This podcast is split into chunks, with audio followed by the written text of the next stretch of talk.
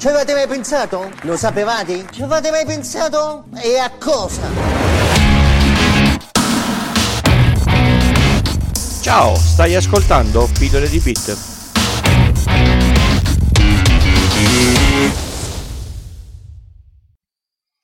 Ciao a tutti e bentornati all'ascolto di Pillole di Bit. Questa è la puntata 114 e io sono come sempre Francesco. Vi è mai capitato di sentire il termine sandbox? In, in, italiano è il recinto di sabbia, quello in cui un tempo i ragazzini giocavano con la sabbia per ore e ore. Io ci giocavo e se cercavo di uscire mia mamma mi riprendeva perché dovevo stare lì in un posto sicuro dove non potessi andare a fare danni altrove. La sandbox per i programmi che ora si chiamano app, che fa più figo, è una cosa molto simile. Apri il programma e questo non può fare danni al di fuori del limite che gli si è imposto. Ma perché un programma può fare danni al PC? Dobbiamo partire da un po' più indietro, dalle basi delle autorizzazioni degli utenti sui PC. Questo discorso vale indicativamente per tutti i sistemi operativi. Su ogni PC esistono degli utenti. Tutto quello che viene fatto all'interno del PC viene avviato da un utente. All'interno del PC esistono delle autorizzazioni sui, sui file e queste possono essere genericamente non accedi, puoi vedere la lista dei file, puoi leggere dentro ai file, puoi modificare file e cartelle. Con modifica si intende anche la cancellazione e creazione di nuovi elementi.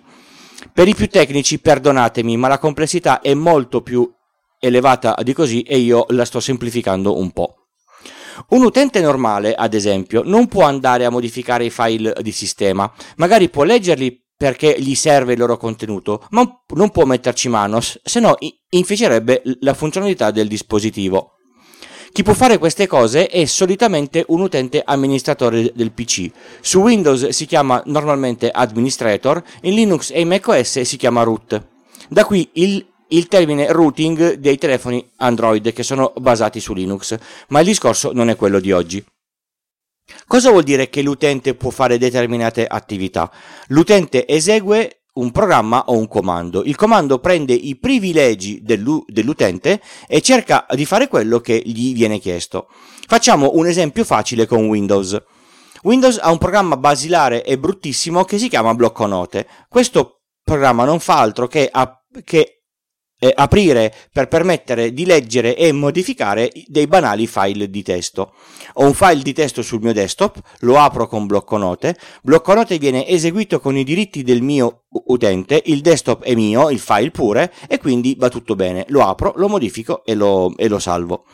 Mio, mio fratello che ha un un utente diverso sul mio PC può aprire blocco note e cercare di accedere al mio file sul mio desktop. Quando cercherà di accedere alla cartella del mio profilo, il sistema gli dirà che non può accedere perché non ne ha le autorizzazioni, anche se alla fine il programma blocco note è lo stesso. Viene usato da due utenti diversi e ne eredita i, i, i privilegi e quindi le possibilità su dove può andare e dove no.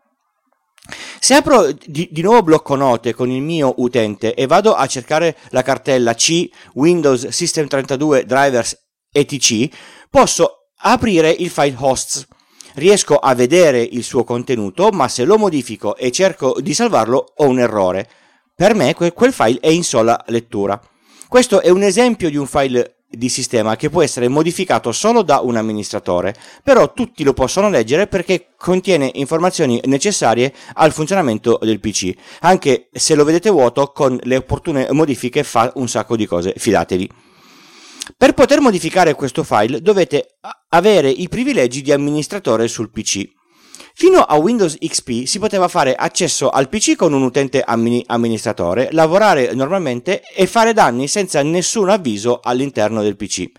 Immaginiamo di usare il PC con un utente amministratore. Apriamo un file di Word con una macro che scarica un file malevolo e viene poi lanciato con i privilegi del nostro utente. Ecco, ha l'accesso a tutto il computer e può fare tutto quello che vuole.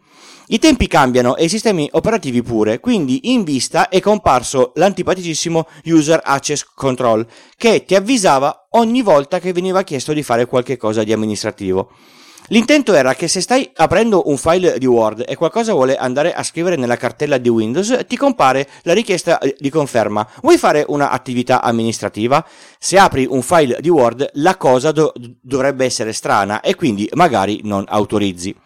Poi lo so che tutti gli utenti cliccano su sì sempre, indipendentemente da quello che c'è scritto. Vuoi cancellare un file? Sì. Vuoi cancellare tutti i tuoi documenti? Sì. Vuoi bruciare il computer? Sì. Vuoi regalarmi tutti i tuoi soldi? Sì. Insomma, ci siamo capiti. Bisogna leggere i messaggi prima di fare click. Su Linux la cosa è simile, se entro come utente root posso fare tutto, se entro come utente normale non posso, ma ci sono degli utenti che possono fare attività amministrative reinserendo la password dopo il comando sudo. Ma tutto questo che cosa c'entra con la sandbox? Ne sto parlando da 5 minuti e ancora non vi ho raccontato niente. La sandbox è un pezzo di sicurezza ancora più in là apro un programma e lui non può fare quasi nulla se non prima autorizzato. Un programma nella sandbox ha molti meno accessi rispetto a un programma normale. In questo caso, anche se tenta di fare attività distruttive su file dove l'utente che lo ha lanciato può effettivamente scrivere, il sistema operativo glielo impedisce. Immaginate un'app che converte file Wave in MP3, il suo unico scopo è leggere un file da qualche parte, convertirlo e salvarne un altro. Se io fossi uno sviluppatore antipatico, potrei cedere quell'app in modo gratuito e poi mentre converte il file audio accede ai contatti, li legge, li modifica o li cancella. Dopotutto sono operazioni che l'utente che lancia l'app potrebbe tranquillamente fare col mouse. Invece no, la sandbox impedisce questo tipo di attività e tiene il computer al sicuro. Il sistema operativo fa quello che faceva mia mamma, mi fermava quando cercavo di uscire dal perimetro di sabbia.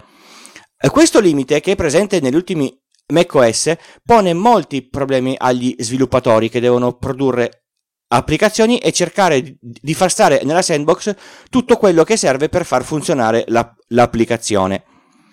Un'altra definizione di sandbox molto diversa è quando io ho un file che non so che cosa fa quando lo apro, esattamente come quando, man- come quando mando un pacco che temo sia pericoloso e lo apro in un luogo più, più, più sicuro per evitare che faccia danni prendo il file e lo metto in un sistema che so non avere contatti con l'esterno e so che se fa danni lì posso soprassedere e ricreare facilmente l'ambiente.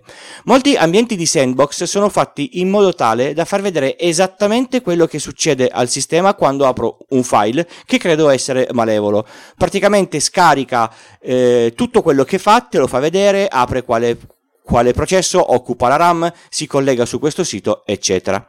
Esistono anche dei siti dove carichi il file, loro lo fanno partire su una loro macchina virtuale in un ambiente molto più protetto del vostro PC e si vede proprio tutto quello che succede quando il file viene aperto, esattamente come vi raccontavo prima. Ormai la, tenere sicuri i sistemi informatici è sempre più difficile. La battaglia per rendere sicuri i dispositivi che usano gli utenti che non sono tecnici è difficile, è dispendiosa e non è mai finita. E aggiungo che per chi lavora su questi sistemi è un lavoro molto più grande delle funzionalità di base. Vi ricordo come sempre che trovate tutte le informazioni e i contatti relativi a questo podcast sul sito pillole di, but, di bit col punto prima dell'it. Trovate le note dell'episodio e l'intero script della puntata con tutto quello che ho, che ho, detto e gli eventuali link utili. Potete contattarmi in un sacco di modi diversi, sull'account Twitter pillole di bit, via mail a pillole di bit gmail.com, sul gruppo Telegram pillole, pillole di bit col punto prima delete slash Telegram, sul canale Discord pillole di bit col punto prima delete slash Discord, oppure direttamente su, sul sito c'è un form che mi manda una mail in automatico.